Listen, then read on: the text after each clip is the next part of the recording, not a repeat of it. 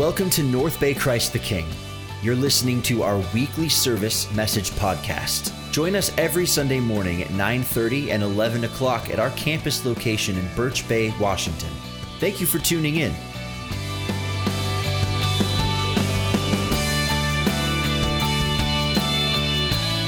Imagine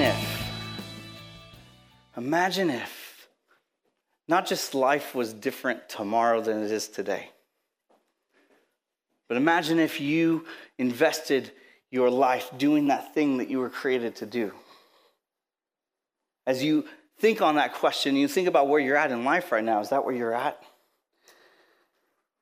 Are there things in the way keeping you from doing the thing that you want to do, that you feel like, oh, God, if only I could do this?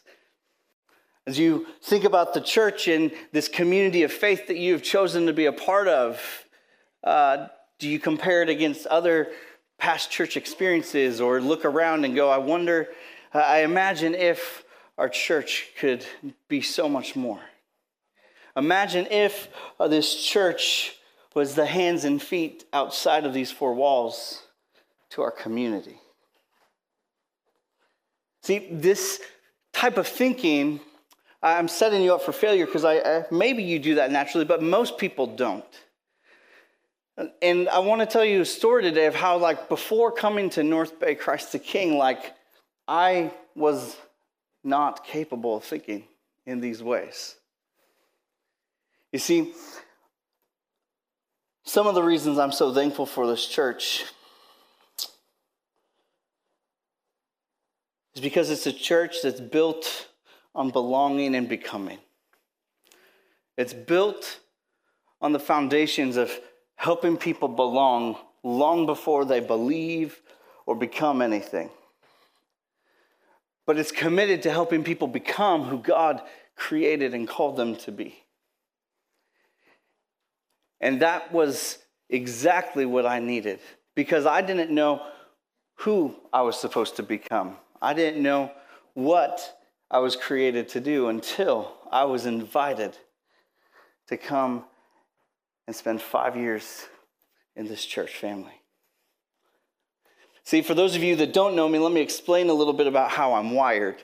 I'm not your typical pastor. For those of you that do know me, you know this is true. Like, I'm not your, like, warm, fuzzy, bleeding heart shepherd. Like, just I care for everybody and I want to go around and just help everyone. Like, that takes a very special person, and God didn't make me to be that special person. Like, I'm wired in such a way where, like, I want to see nothing but people's potential and help them see and identify the obstacles and the roadblocks in their life and either remove them for them or move them beyond them. If you follow personality typing, the Myers-Briggs personality profile lists me as what's known as an ENTP. Here's what you need to know that means about me. E means I'm extroverted, N means I'm intuitive, T means I think more than I feel, and P means I'm perceiving. What that means is I live in a world of patterns and possibilities. My brain is one that is always connecting dots between people, between possibilities, between opportunities, and together, I found that, like, that helps me uniquely identify potential. I share that a little bit with you because what's so interesting and unique about that for me personally is before I came here, I had no idea the value in that.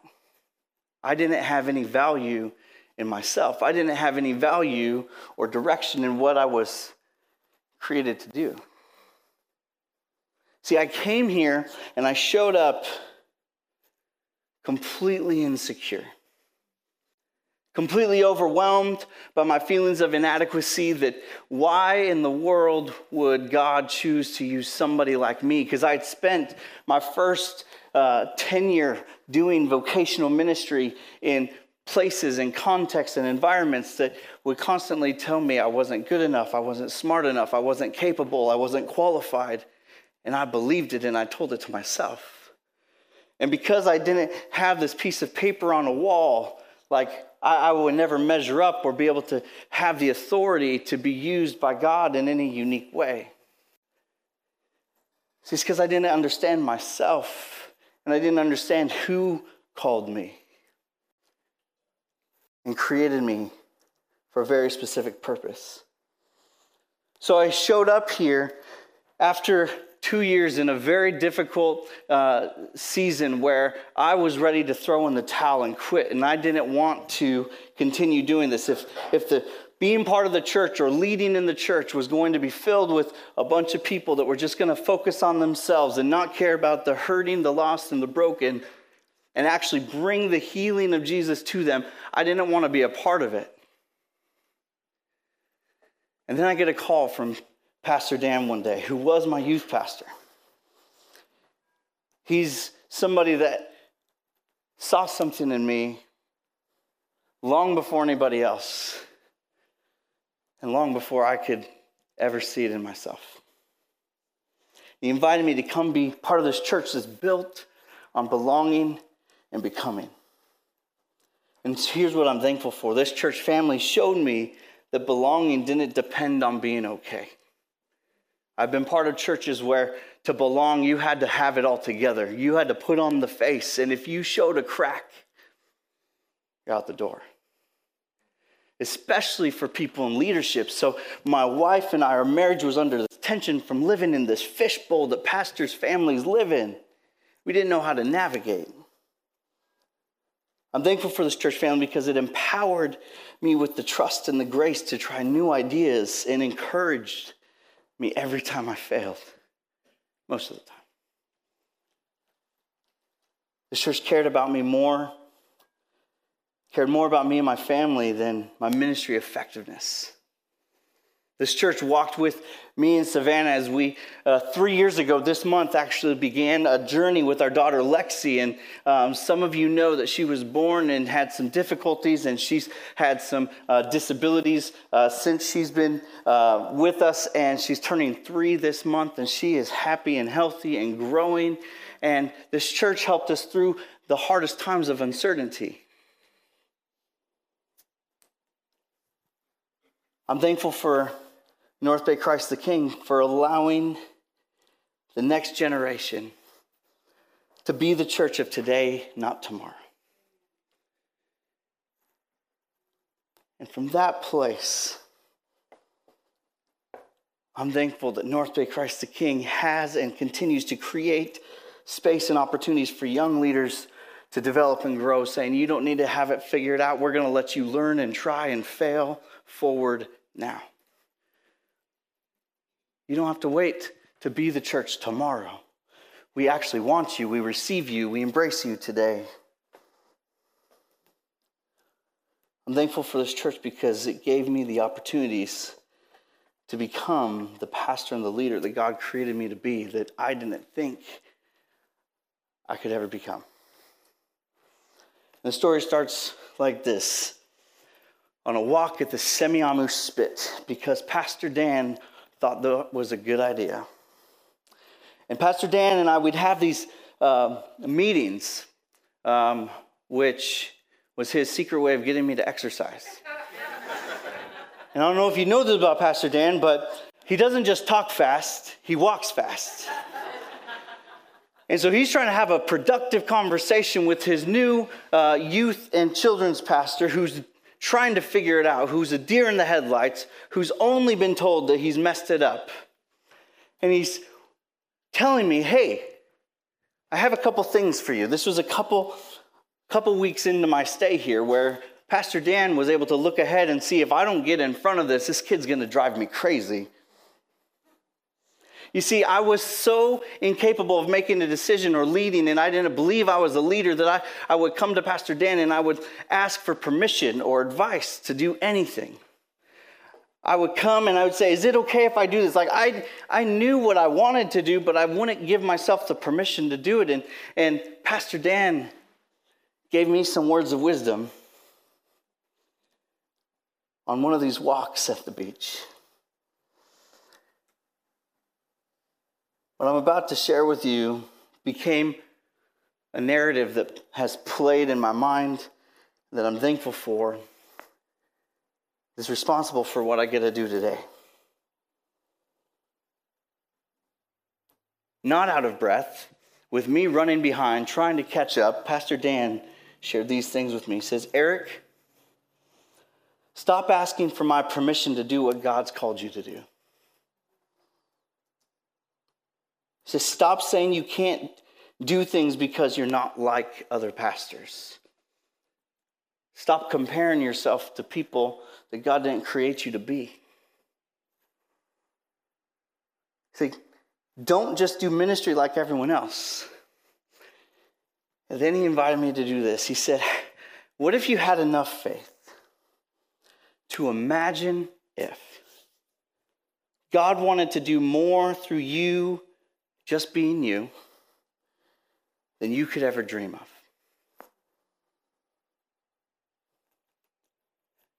Just don't burn down the building. So here's this invitation from a man who has been a voice in my life since I was 14, who should have walked away multiple times as I failed time and time again to figure this out. And this got me thinking. I said, okay, so I need to come up with this program. I need to come up with something. God, you've never given me a vision before. God, you've never really given me something that clear.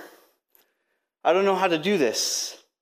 All I know is what I've experienced is not what you have for your bride. What I have gone through and the things that are holding me back are not what you have for the followers of your son. And so I sat down the next morning, with my legs cramping because Pastor Dan made me sprint a marathon around the Semiahmoo Spit. I sat down at sunrise because it's one of my favorite views in Whatcom County, watching the sun come up over Baker. This was in the summer. I started wrestling with this scripture in Ephesians chapter 4, starting in verse 1, and I couldn't get past this because it says this, therefore I, a prisoner serving the Lord, beg you to lead a life worthy of your calling. Now remember, I'm an analytical person. I didn't know this at the time, but I'd be so caught up in my head, bouncing around, trying to figure out, because I couldn't rationalize what this meant. Okay, God, lead a life worthy of your calling. So what does it mean to lead? What makes me worthy? What am I called to do? See, up until this point, I just knew, and I didn't know how or why, I just knew that God had called me to lead in the local church. Lead a life worthy of your calling. See, and I was asking, what makes me worthy to lead a life with calling? See, because like I mentioned, what others had to say about me said otherwise. What I had started to believe as lies that kept me from actually moving forward, God said something very different in that moment. He said, lead a life worthy of your calling, for you have been called by God. See, and Pastor Dan giving me permission and empowering me to have some faith, to hear from God. Open my ears, my eyes, my heart to this realization that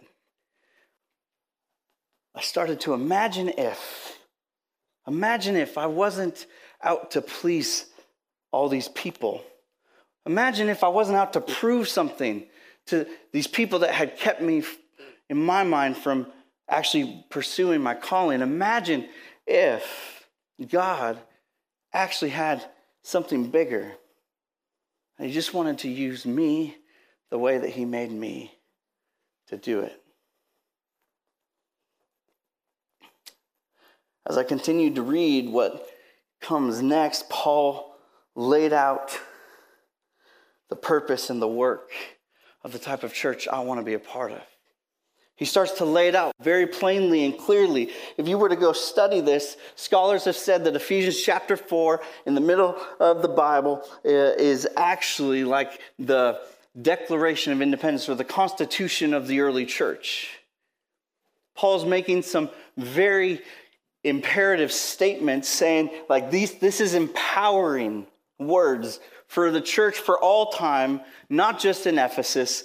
This is for people, and by this design, by this plan, the God of the universe actually is going to build and sustain this body of believers.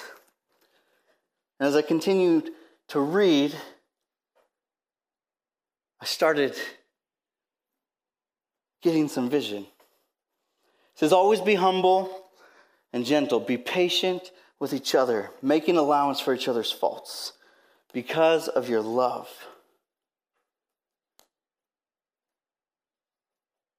Make every effort to keep yourselves united in the Spirit, binding yourselves together in peace, for there is one body, one Spirit, just as you have been called to one glorious hope for the future.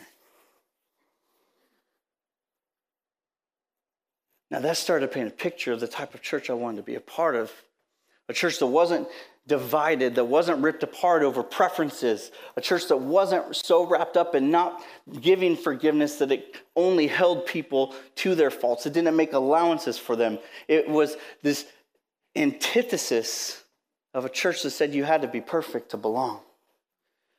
I said, that's the type of church I want to build. That's the type of church that I want to use my limited influence with the next generation to raise up and to build a bridge between the generations and say, this is how we can be the body of Christ today. And we can actually go out of these walls and carry this hope to a hurting, hopeless world around us. Wondering, imagine if the church of today and tomorrow invested their effort towards this kind of unity. This was a church built differently than anything I'd ever seen before. So this vision for this thing called United that wasn't like most youth groups, that wasn't built around attracting an audience and around fun and games, but around belonging and relationships that reflected Jesus. I stood right here on September 3rd, 2013. And I didn't know if anybody was going to come into this room filled with students, cast this vision of being united with one heart, which was to worship the God of the universe, and with one passion, which was for people, and one mission, that is to reach and go beyond ourselves. And by his grace, God brought people. He brought a team around me. He brought students to come faithfully. He brought people that were resilient because it got really hard. But from that place of not knowing what we were building and the permission that this church gave to a student ministries, we saw God start to work. We saw students coming and actually starting to follow Jesus. We saw students actually transforming their lives. We saw students taking the gospel home to their families and their parents and bringing them back to church. We saw students start to grow, not just in their faith, but as leaders.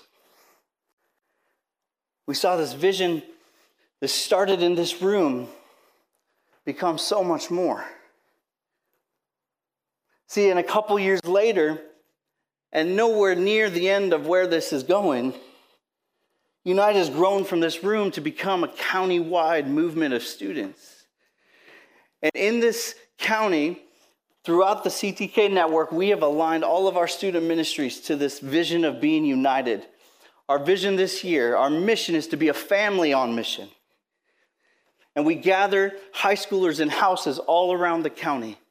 And middle schoolers show up to the CTK campuses, and they have an incredible ministry that is executed and run by high school students who have opted to give up their Tuesday night to come and disciple middle schoolers and do for them what somebody has done for them. Next week, if you want to be praying, this building is going to be filled with hundreds of these students from all over the county. We will be beyond seating capacity. And it's students gathering to worship and pray for the county and their campuses and their communities and their churches, and to celebrate and share stories of how God is at work. There's more students on stage than adults.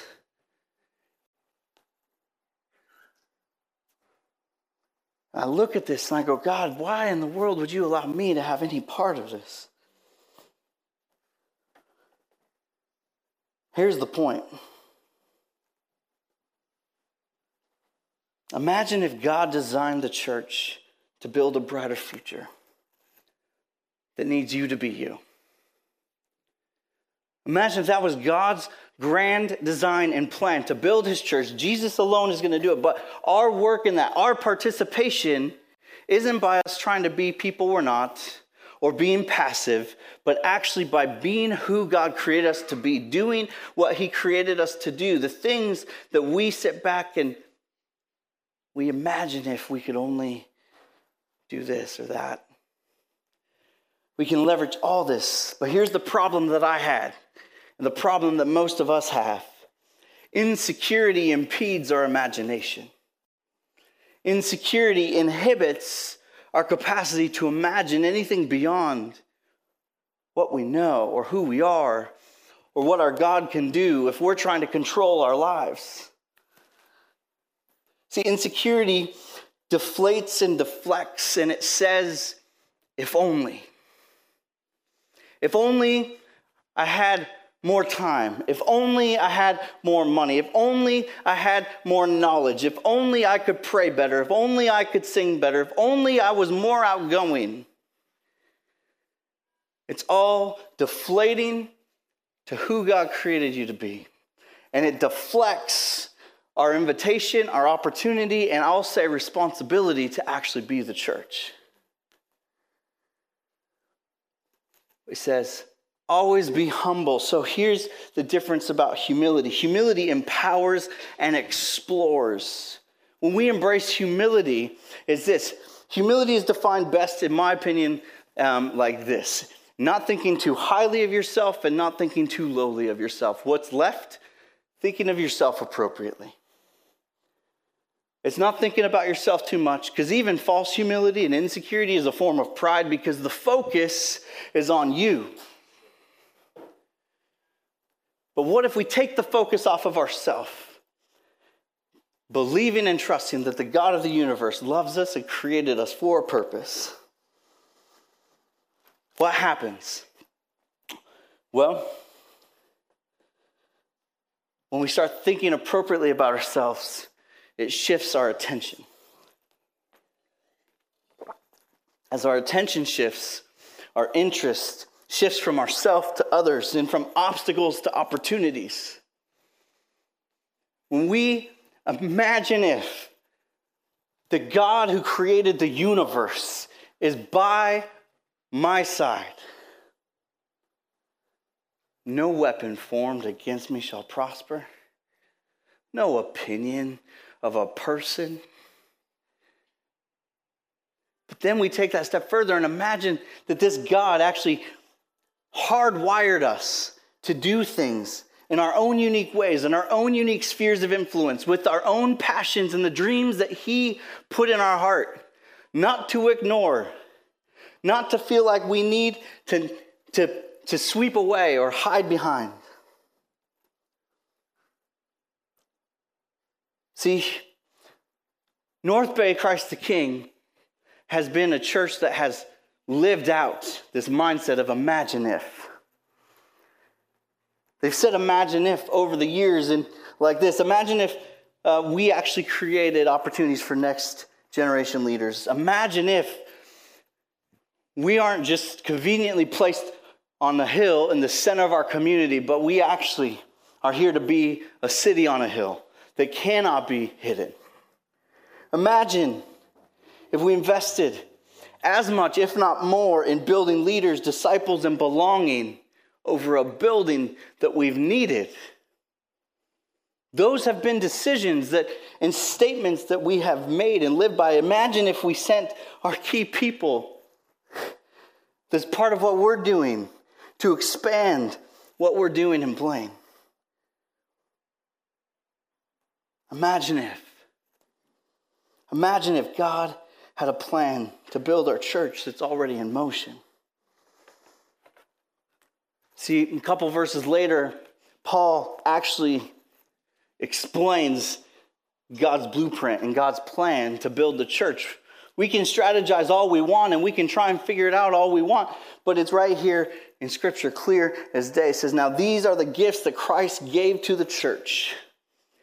The gifts that are about to be listed are not positions of power or authority or roles. These are people. And the church is made up of people. You are people.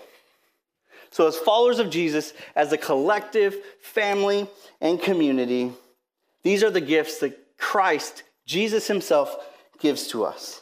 The apostles, the prophets, the evangelists, the pastors, and the teachers. Now, I don't have time to get into the nuanced language to explain how each of these represents a different type of wiring that God has uniquely given to his people that when in function together, do the following. Their responsibility is to equip God's people to do his work and build up the church, the body of Christ. In this season of rebuilding, we don't need to look to new strategies or new vision to rebuild this body and this community.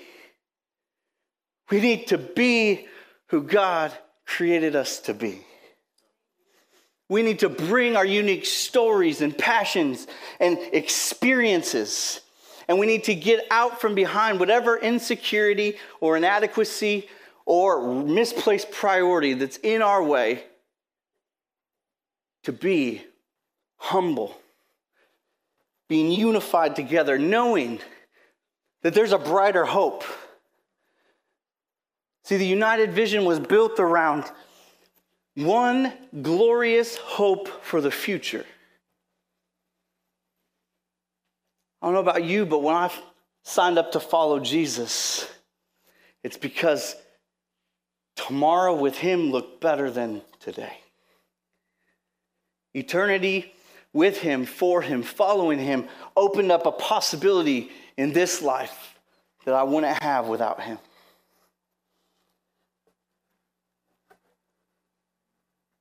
See, and it's not just the church collectively, because it's the church's people. And now I want to paint a picture for us as I start to close. I want to read a list of how God has used specific people in this community of people, functioning in their own unique ways and their own different passions and gifts that have built me up personally as part of this body, but built the church individually. So why am I thankful for North Bay? Every person I'm about to list calls this place home. My mom, Nancy Young, for believing I was created for more than I thought I was, and called me back to truth every time I wanted to give up. My dad, Rick Young, is one of the ushers here, for showing me how God's grace alone is what qualifies every follower of Jesus to do the work of ministry, regardless of title or position. Pastor Dan, for believing I had a call in my life which he challenged and empowered me to step into when I only wanted to run. Every step of the way, cheering me on, coaching me up, and calling me further. Darlene Van Dyke, reminded me every time she saw me that I was doing the right work and to keep going. Bruce Langley, who faithfully walked through every transition and change I made, calming me, comforting me, saying, it's going to be okay.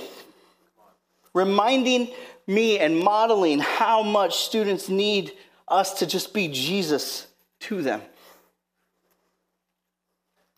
Lynn Langley and Jenny Hanks, strong women of faith with gentle spirits interceding on behalf of this church and the next generation, who constantly showed me that Jesus matters most.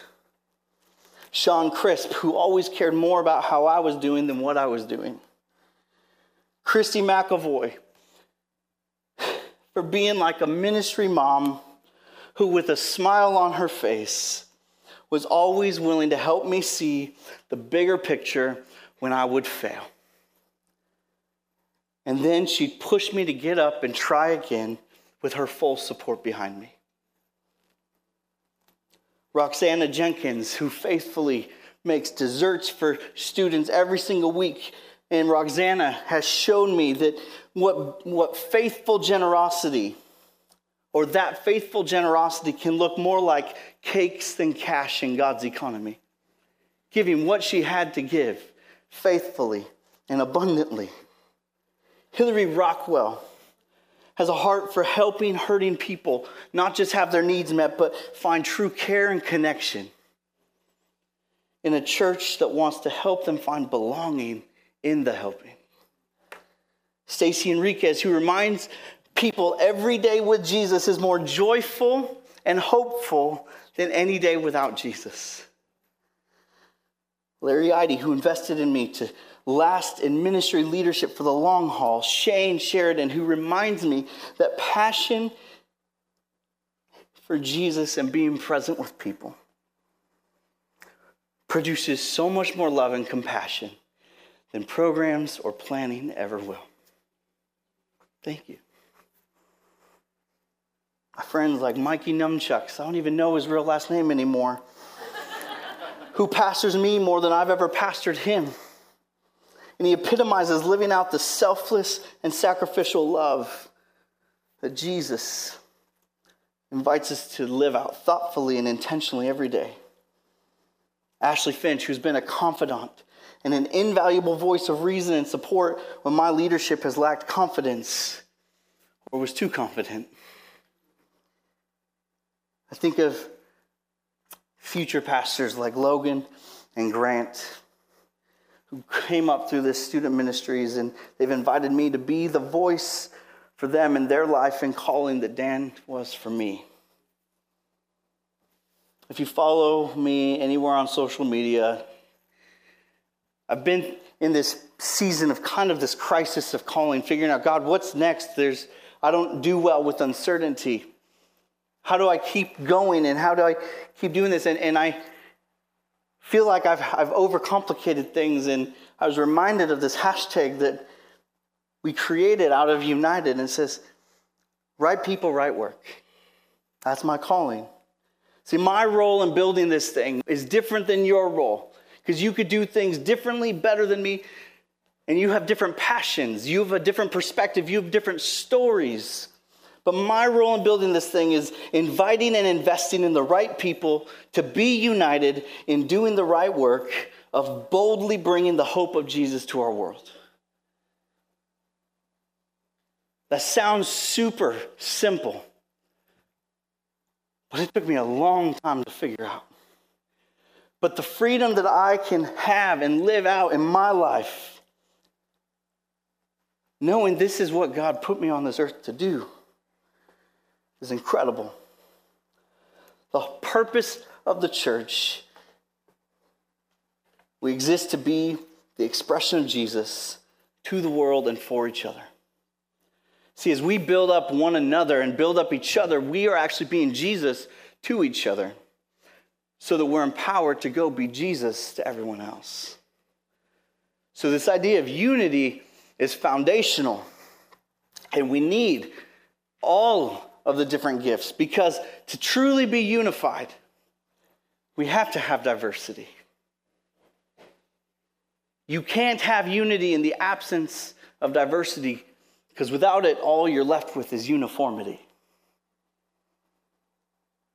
This is how the God of the universe decided to restore hope and healing and reconciliation with this world. And it's what we're about here at Christ the King. We create authentic Christian community that effectively reaches out to unchurched people in love, acceptance, and forgiveness so that they may know the joy of salvation. That means the joy of knowing Jesus. But it doesn't stop there, but their life would have purpose. The joy of salvation produces a purposeful life of discipleship. So how does BNU accomplish this mission? What's your role? Not just in rebuilding this community, but in building a better kingdom. Building towards a brighter future than what the darkness shows our current reality. What passions and skills did God give you to build his church? They're different than mine.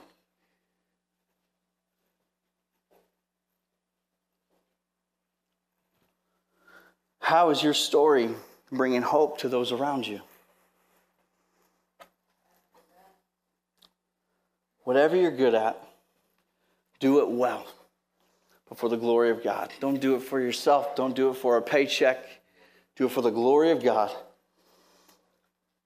But also do it somewhere, strategically or intentionally, for the mission of God. And I don't know how disqualified you think you are, but I know the feeling of disqualifying yourself. But leaning into what God invites you to be a part of. It's a life of hope and freedom and purpose more than you'll ever find anywhere else. And Henry Nouwen, who writes this, he says, "The mystery of ministry is that we've been chosen to make our own limited and very conditional love the gateway for the unlimited and unconditional love of God." That means the perfect holy God of the universe chooses imperfect people like you and me to try. He invites us just to try. And in our trying, he's going to make known his unconditional, unlimited love through our limitations when we're obedient.